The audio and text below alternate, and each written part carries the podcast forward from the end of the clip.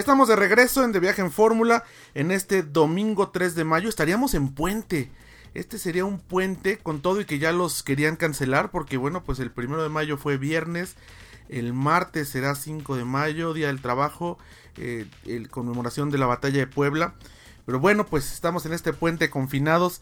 Hay que respetar las normas que nos pide la Secretaría de Salud y la Subsecretaría de Prevención en voz del doctor Hugo López Gatel hay que quedarnos en casa y bueno, pues eh, mitigar esta transmisión del COVID-19 para esperar que pase pronto.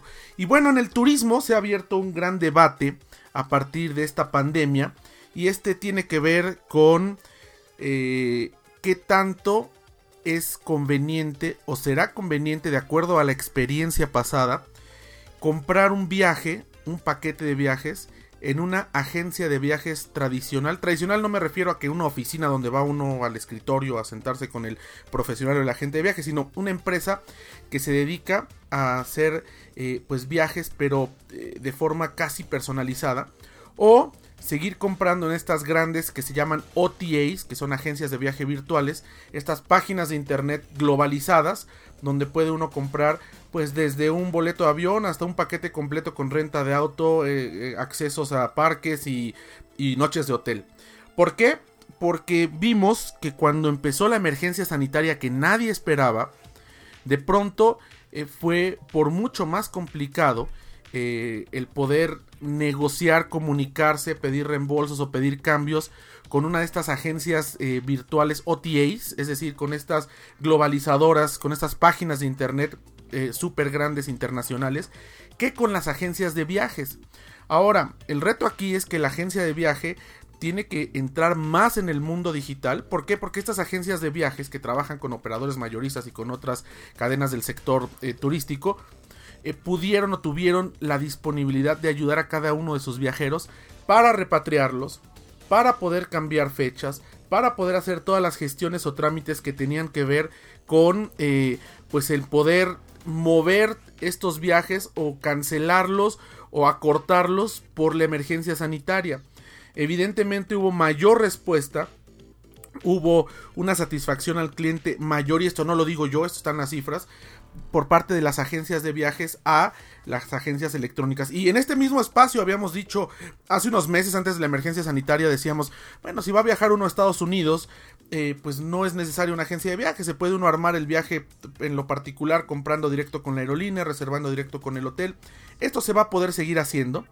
Esto sí es más económico, pero cuando se trate de un viaje más largo a un lugar que uno no conoce, yo creo que va a ser más importante el uso de una agencia de viajes, me parece, porque frente a cualquier otra emergencia que esperamos que no, pero que pueda surgir, ya vimos que su capacidad de respuesta es mucho mayor que la de una OTA o una página de internet globalizadora que de pronto uno llama y pues te van a contestar en un call center posiblemente en El Salvador, en Costa Rica o en Argentina, donde ellos tendrán a su vez que comunicarse después con la aerolínea, con el hotel o con su proveedor y no te van a poder dar una respuesta en el momento. Yo creo que esto vale la pena analizarlo, pero no solamente como consumidores, esto lo hago desde el punto de vista consumidores, también las agencias de viajes tendrán que establecer canales de comunicación más férreos para que los consumidores nos enteremos que ahí están, cómo están vendiendo y qué posibilidades tienen de resolver ante una crisis, que lo hemos visto con,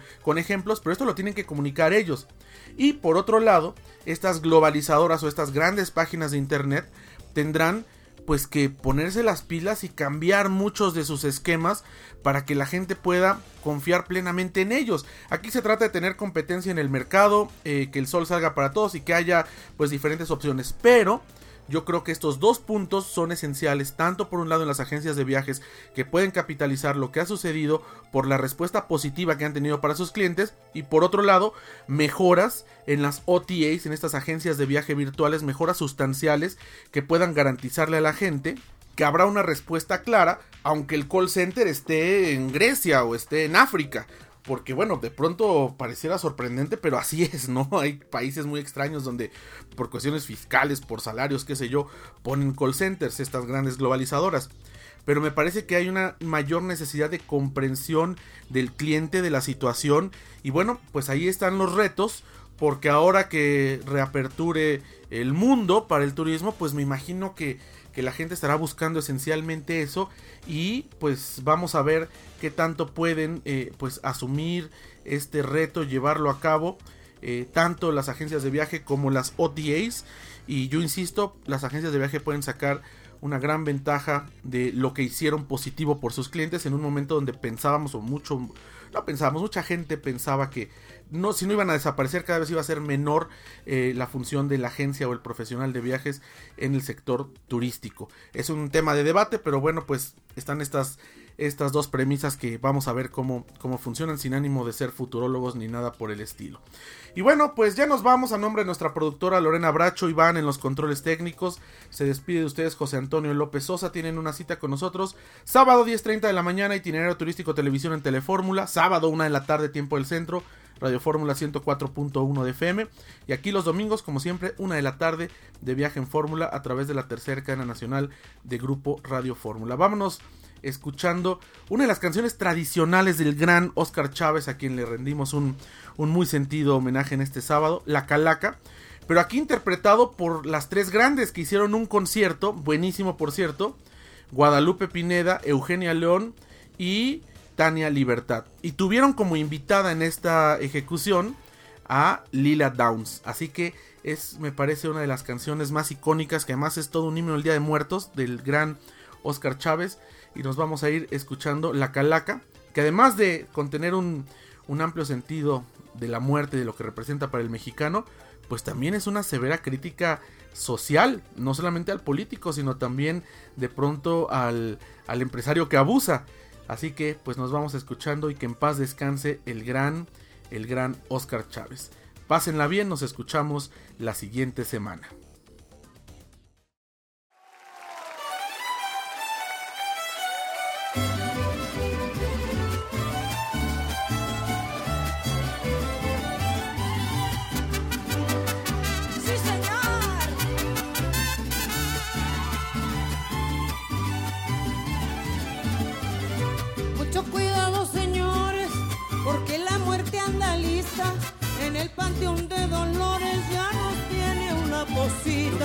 Para los compositores uno que otro periodista, licenciados y doctores, todos están en la lista.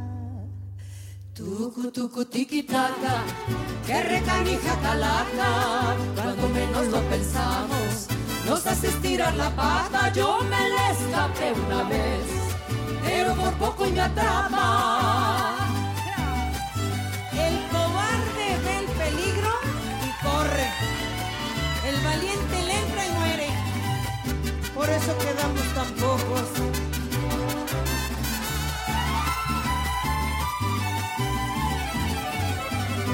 La muerte nace en el cobre, tampoco hace distinciones. Lo mismo se lleva al pobre que al rico con sus millones. Uno va en estuche de oro y el otro en puros calzones, pero pasadito el tiempo quedan igual de pelones. Tucu, tucu, tiquitaca, que recanija calaca, débiles y poderosos, de morir nadie se escapa, llevamos el mismo fin, en o en petaca. Pues pa' qué me dejan solita si saben que me porto mal. Sí.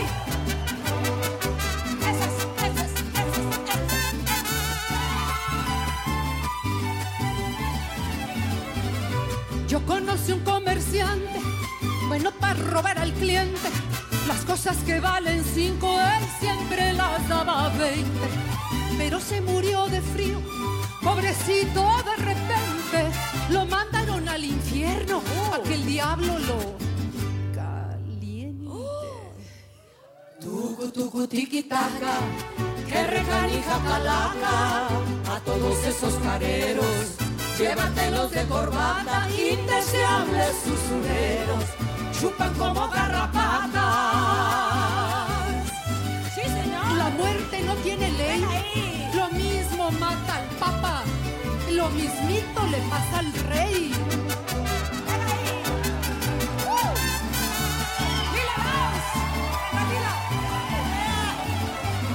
El obrero gana el pan con el sudor de su frente para que sus hijos coman,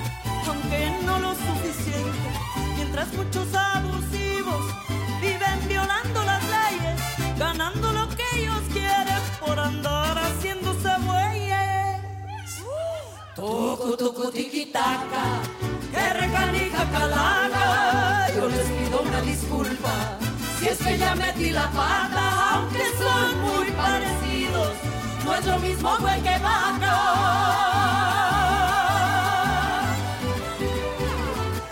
No le pido pan al hambre, ni chocolate a la muerte.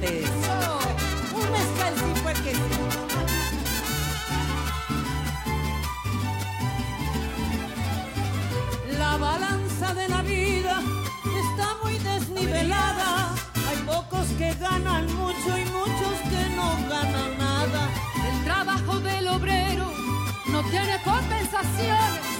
Con esto del mini sueldo no alcanza ni pa' acá. ¿Qué? Millones. Tucu, tucu, tiquitaca, que recanija calaca. Si tú conoces al diablo, ruégale que no sea ingrato pa' que el costo de la vida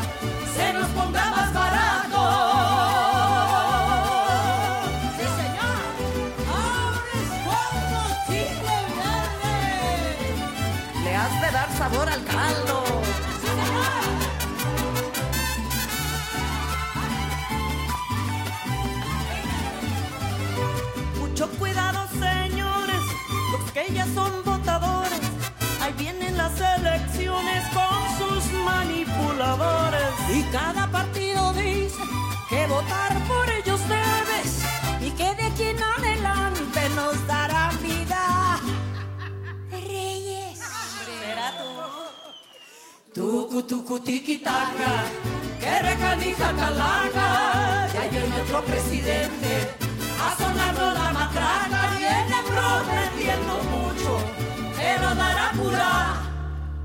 Tucu, tucu, tiki-taka